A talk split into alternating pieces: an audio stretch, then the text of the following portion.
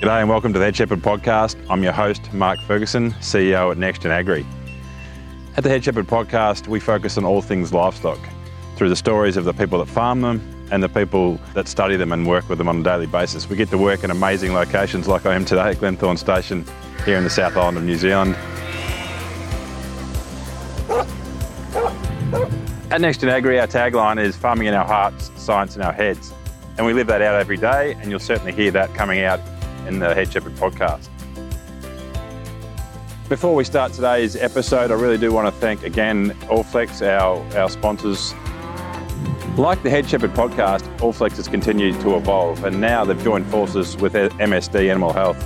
The combined forces is pretty exciting for Australasian agriculture. The science of, of healthier animals through through ID and, and through the through the animal health products like the Cooper's range, which is an MSD product that we might be more familiar with really fantastic to have such a close alignment with those those two companies now. Just really exciting to continue Head Shepherd. We've, we've gone past our 50 episodes. We're into season five now.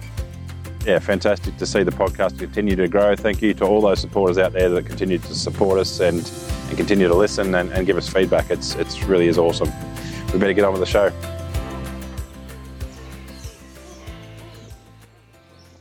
Welcome back to Head Shepherd. Pretty excited this week to have a good friend of mine, Herman Raadsma. Welcome, Herman. Hi, Ferg. Good to see you.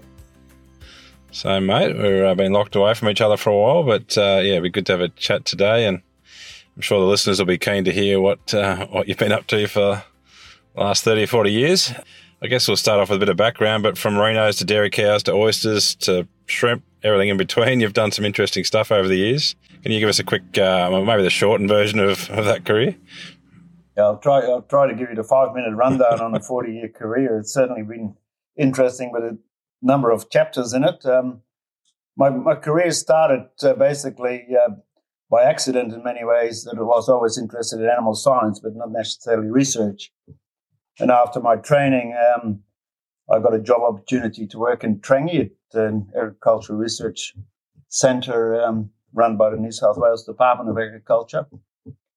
And Trangie was certainly known as probably one of the best sheep breeding research centres in the world. It had an incredibly long reputation with very uh, eminent people working there. And was very fortunate to get a job there working on resistance to fly strike in merino sheep. And after eight years, that opened the door for me to get to um, a position at Sydney University, where I was very fortunate to work with two incredibly strong mentors, uh, Professor John Egerton, who was the world leader in foot rot, and Professor Frank Nicholas, who was probably one of the best animal geneticists and still is. Um, and in combination, we looked at a program to look at genetic resistance to uh, foot rot in merino sheep. And from there, new technologies emerged. We moved into uh, gene mapping in merino sheep, and uh, the genomics era opened up. And I also got a program looking at um, fasciole or liver fluke resistance in merino sheep in a program in, in Indonesia, but that's a separate topic for a different podcast. As, as funding dried up in the wool industry, uh, this was all industry funded, an opening came up to work in um, dairy cattle genomics, particularly the molecular era opened up and uh, genomics opened the door to apply very powerful technologies to a really strong industry where genetics was well established in the dairy industry. And that was a very steep learning curve to apply these technologies. And once again, after eight years when funding, funding ceased, um, we moved into agriculture where it was basically open, an open blank page to apply new breeding technologies, both traditional and new ones to a range of species. And uh, for the last five or six years, I've been involved in both, both pearl oyster breeding and um, more recently, or continue to, in, um, in Australian shrimp farming. And that's where I'm sitting at the moment. Excellent. Thanks, mate. So, yeah, obviously pretty important days back at Trangie, and I guess a lot of the old papers I've read are all from probably that era when there was a lot of breeding research going on, a lot of selection lines, and I guess back in the days where you have ten year projects rather than three years, so you can actually do some stuff. I guess I'm intrigued about the fly strike work and sort of what you did there, and uh, and it was all on body strike, which has been breech strike I guess, focus since then. But with the season around Australia at the moment, with sort of lots of, I guess, non-seasonal rain and plenty of temperatures to go, at warmer temperatures, it's it's uh, absolutely prime fleece rot conditions. But yeah, just be keen to hear hear what you did and what you found. Yeah, look, um, it was an Australian wool industry funded program at Trangie, and it really was pioneering, looking at um, long term permanent solutions to fly strike. And um, as you said, breech strike was not considered important in the face of high acceptance of mulesing, um, which offered lifelong permanent control against breech strike. But body strike had a high impact, but not every season. But um, we were looking particularly at aspects of lifelong control, minimize reliance on chemicals, and offering a, a easy care feature. I hate the word, but it sort of assumes that you don't care about your sheep, but um, it, it is sort of lower input, sustained management to look at sheep farming without the high laboring costs for, for control of fly strike. And the things we found was, first of all, um, there's a lot of genetic variation in resistance to body strike. The, the susceptibility of sheep to become struck on the body. That's that's not in the breech or the pizzle or the poll area, but all over the body. High cost strike. We also found out that fleece rot, which which predisposes sheep um, after periods of wet weather to fly strike, was an incredibly good genetic indicator to fly strike. So we could select animals that were more resistant just on the basis of fleece rot, rather than having to get animals struck. And we developed challenge systems to control fleece rot in genetic lines. And once again, Trangie was really the playground for sheep breeders. We had access to wide industry resources. Uh, and as a young scientist, I could almost do what I wanted within bounds um, to, to be creative and think about a whole range of things. And we looked at an incredibly large number of fleece and skin characters that um, could also be used as predictors for fleece rot and therefore improve body strike. And we came up with a number of indicators which are now used in Australian sheep breeding values um, as predictors of both fleece rot and fly strike. So I think that was quite a important chapter, but I always felt uneasy about about mulesing and breech strike. We knew that in the 1930s, before mulesing came in, uh, incredibly important people in the sheep industry, Belschner and Mackerras, would, would be looking at literally hundreds of thousands of sheep and could already see that there were genetic differences uh, in merino sheep lines uh, in their uh, susceptibility to, to breech strike. But obviously, mulesing uh, overtook that.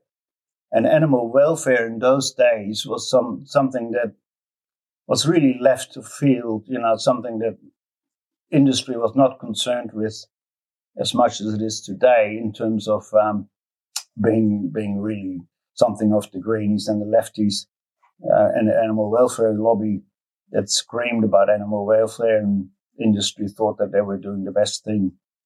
Uh, cruel to be kind to to control breech strike, but it, I felt pretty uncomfortable with it. Yeah, and I guess mulesing remains as one of the most contentious farm animal treatments probably globally, but definitely in, in the world I play in. I guess I know my thoughts, but what are your thoughts on, on how breeding can completely remove the need for, for that practice? Oh, look, I, I think um, the industry has looked at alternatives and um, they made a big declaration in 2010 that mulesing will be phased out. Uh, 2021, we're still mulesing. Um, I think there is a, almost a polarization in the industry now, those that will stay with it at all cost, and I think I think it's not warranted. I think there are incredibly good alternatives around to to provide lifelong care for sheep without the need, need for mulesing. And breeding is a very strong component of that. And once again, if you go looking for genetic differences between animals and sire groups, you will find them, and they have they have been documented. So there are sires that show progeny groups that are as resistant as mule sheep to breech strike. And then on the other end, there are sires that are extremely uh, susceptible, leaf progeny that are extremely susceptible. So once again, it's a choice that you make as a breeder where you could get your ram source from and you could make incredibly fast gains. You know, you bring in resistant rams and the first generation in 12 months is already halfway there. You, you don't have to wait 20 years, which was always the argument. And we knew that this existed. If, if we started in 1985, where I raced this, um, we would be mules free nationwide. There would be no need for mulesing. I think that's a really good point. A lot of these things, genetics particularly, but yeah, breeding for disease resistance is is always considered slow. But when you actually look back, the quicker you start, the quicker you you get it done, and, and ten years can go pretty quickly. And and uh, yeah, the more we focus on breeding programs, because once you've once you've got that change and it's cemented in the industry, yeah, that that disease or welfare issue is is gone completely, which is which I guess is the exciting space that that we work in these days. One other, I guess, big welfare issue that you and I have worked on together, and and while it's still very much gaining momentum, I think the foot rot breeding value will, and particularly in formal sheep, um, breeding sheep that are resistant to to foot rot. Obviously, it continued on from that early work that that you'd done. I think what we're achieving now is certainly go down as one of the better achievements of my career, and hopefully yours as well. Um, we've both. It's been great to work with you on that on that project, and and I guess right from that first meeting, you were always adamant that a quantitative approach would be the most successful. Of course, we sort of know now that you were right. Why were you so sure that that would that would work? And why does I guess why does a good selection principles work in, in disease resistance? Yeah, well, once again, um, I think the benefit of hindsight is, is a blessing. Um, we'd been there 10 years before. We looked at a program looking at genetic resistance to, um, to foot rot in merino sheep. Once again, um, foot rot is um, an incredibly painful uh, condition in sheep and has high welfare justification to look at alternative control methods. Um, control of foot rot through vaccination is effective but not lifelong lasting. Eradication is possible, um, but on a national scale would be very difficult. So the best way is to, to learn to live with the enemy and put up the best barriers you can. And we knew once again from a very large 10 year breeding program that natural genetic variation exists within the merino industry in terms of sire groups that would produce um, highly resistant progeny drops, and on the other spectrum, there are sires that produce highly susceptible. The trick was how to identify them, and you know, like fleece rot, you can look at fleece characters. In the case of foot rot, you cannot do a simple test for resistance. Um, and looking at feet conformation, etc. None of those things were really important or useful the only way to do it is to challenge systems, expose, uh, expose progeny groups to a, a, field outbreak where things are semi-controlled and score. And it's an eyeball test and it's low, highly effective. And that can be translated into a breeding value. So once again, when, when New Zealand Merino came on board to look at genetic resistance, the best way was to start looking at sire progeny groups and that can build a database where eventually you get good connectivity with industry flocks. And you can, once again, when you score on farm, uh, build up a database that translate that information into breeding values. And breeding values are still the most powerful way of looking at the genetic merit of, of, of individual animals. I guess we also found from early pioneering days in the gene marker work that we could not see a silver bullet or even a rusty one that, that really was a single marker, gene marker test for foot rot. And it just didn't exist. It was a polygenic trait, many genes for small effects, and they all need to be accounted for by direct expression of the, of, of the genotype through phenotype. And therefore you have to have some disease information. Uh, and a single marker test um, would would not work. Yeah, I think we definitely demonstrated that. And I guess when we did that, the uh, genome wide association study was there. I think it was variation contributed across 13 different chromosomes or something like that. Like it's very... Yeah, so a lot of chromosomes have genes of interest. There may be genes of larger effect that we can track, but still you need information of um, of all those genes. Now, molecular genetics helps us build relationships between animals and make predictive predictions and capacity to predict the breeding values more accurately. But eventually, you still need to have good information from industry sources and industry relevant backgrounds, and that's I think one way where where New Zealand was certainly leading the way that if industry gets on board and has an open mindset to combat this disease and not not fight it, um, you actually can make very significant gains.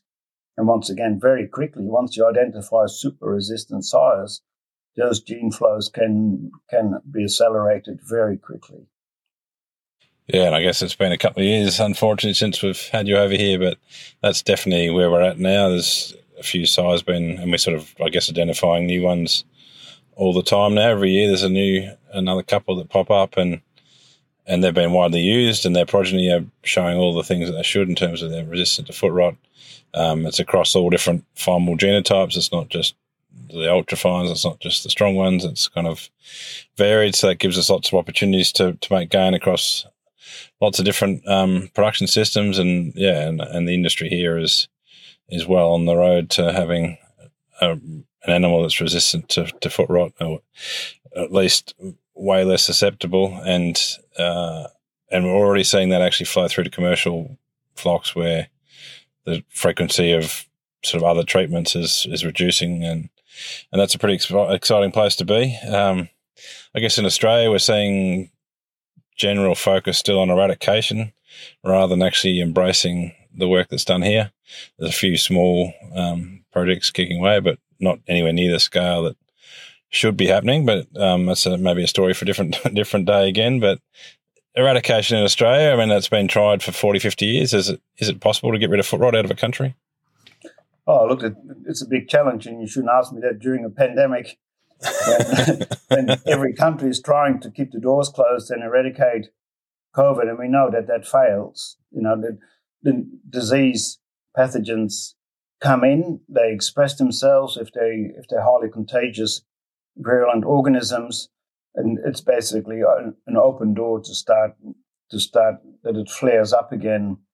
So eradication nationally is, in my view, impossible. But eradication on farm is certainly possible, and, and methods have been shown that that can work. Uh, it will take a lot of effort and an enormous amount of vigilance that you don't bring the pathogen back in on farm because it does nothing for uh, natural resistance to to the organism by having it foot rot free.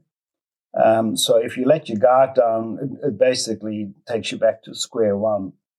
So I think nationally, national eradication very unlikely. On a closed farm system, um, certainly possible, but we know that Australian sheep breeders trade and move sheep all over the country.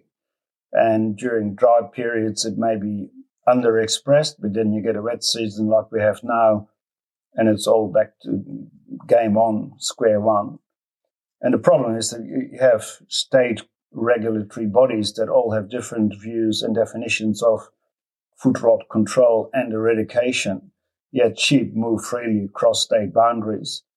Um, so I, I think it's, it's a monumental challenge. Once again, had we started with uh, foot rot breeding 40 years ago, we would be in the position that New Zealand is in. We can live with the disease and deal with it. But in some ways, we perhaps backed the wrong horse.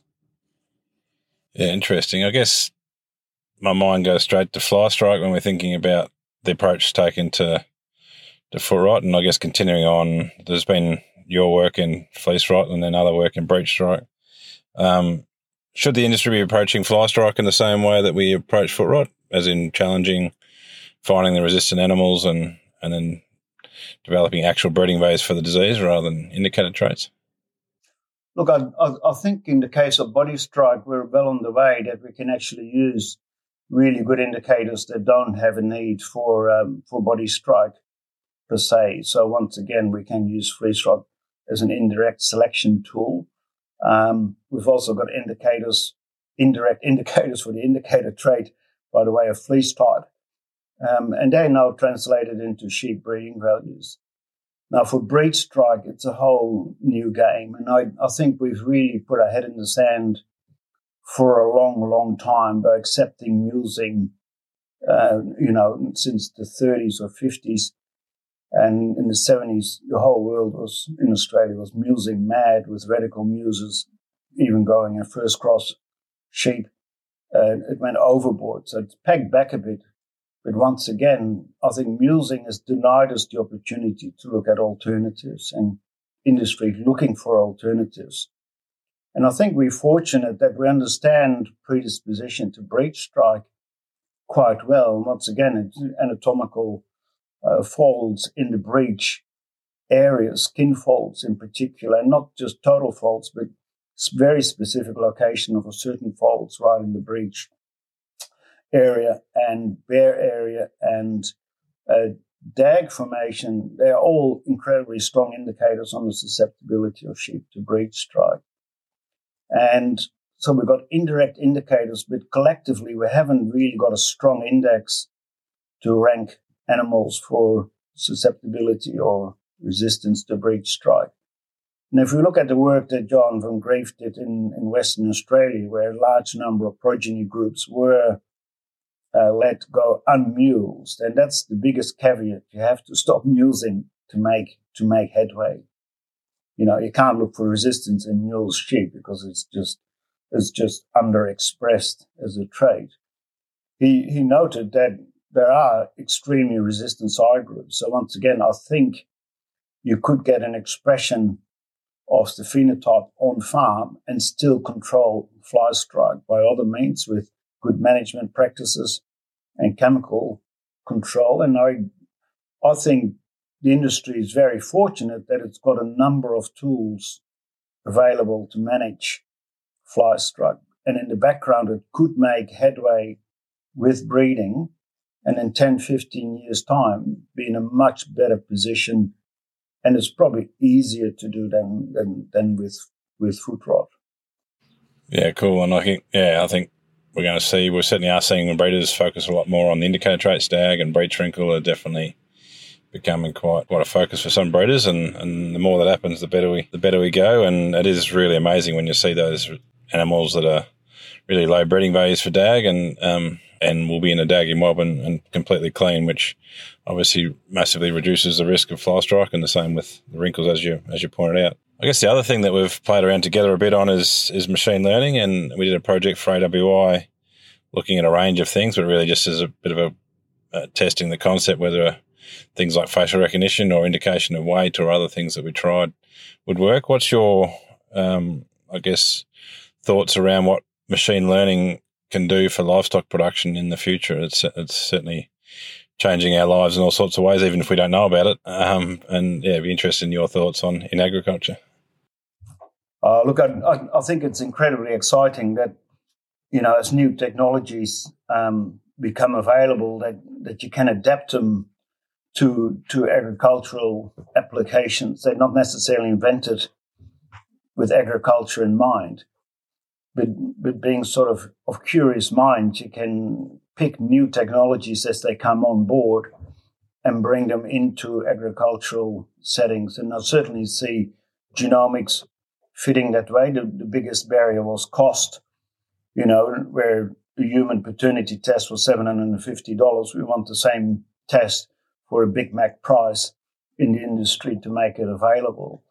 Um, now, with computing power and using very large information data sets, um, machine learning or artificial intelligence can make sense of very complex data systems and make predictions that the human mind or even with a statistical breakdown just can't make easily. And we're talking literally millions of bits of information that it can process and make quite sensible predictions about it, as long as what it's seen in the past is likely to be seen again in the future. Those predictions hold up pretty well. And I, I can think of immediately a few applications. You know, if we look at fly strike, for instance, predicting when fly waves will occur. Um, if we had large scale regional climate information, fly activity information, um, activity of farmers, whether strike was seen in sheep uh, or not, and they plug that information in. We could come up with incredibly powerful uh, forecasting tools of when flies will become or will likely be a problem. And once that sort of generates, it actually generates information in its own right to show what methods uh, don't work and what methods do work. It, it, sort of falls out that you can identify unique features within a control system to see where uh, the focus could be or where things could be done differently. So the model actually feeds back information as well. And I think another application would be is that really intensive rich areas like like wool phenotypes, for instance, could be scanned and could be augmented with DNA data or could be in, augmented with visual data or real market signals and can start to make really accurate predictions on what fleece trades could be important. And it just makes those using all the bits of information combined and come up with what we now think of as advanced phenotypes or advanced uh, observations, predictors that could be translated back into breeding values. And even breeding values could be augmented with machine learning when you get, you know, millions of bits of DNA information, which bits of information are more important than others. And I think eventually whole supply chains will be will be augmented with artificial intelligence on, on, on market signals, what, what the market will need, how to get there. Um, it will be an incredibly sophisticated set of tools that, that farmers and industry can tap into. Um, if I was 40 years younger, I, I, certainly would start on, on, on, on that area to, um, to, to do more researching. Yeah, I think it's got massive massive scope across almost you're only limited by your imagination really what machine learning will, will do in the future and uh, yeah it'd be really interesting to watch but we better better let you go herman and uh, i need to get back on the road and keep keep trouncing down the down the country but it's been awesome to have a chat um, absolute wealth of experience always love love having a chat and really look forward to sharing a vino one of these days and either side of the of the ditch and and Nothing catch like up a good mclaren vale shiraz to, to chew the fat and thanks mate we'll talk soon See you then. Thanks for listening in to this episode of Season 5 of the Head Shepherd podcast. A big thanks to the talented Sophie Barnes for producing this podcast. It's not easy to make me sound sensible every week, but Sophie does a fantastic job. Thanks again to our friends at Allflex. They're wonderful supporters of the Australian and New Zealand livestock industries. Now combined with MSD Animal Health, they offer one of New Zealand and Australia's largest livestock product portfolios. They've joined forces to focus on animal health and management, and their products are all backed up by that exceptional service that we know them for. We really do enjoy our long term association with Allflex and sincerely thank them for sponsoring this episode. And that's over and out at the Head Shepherd podcast.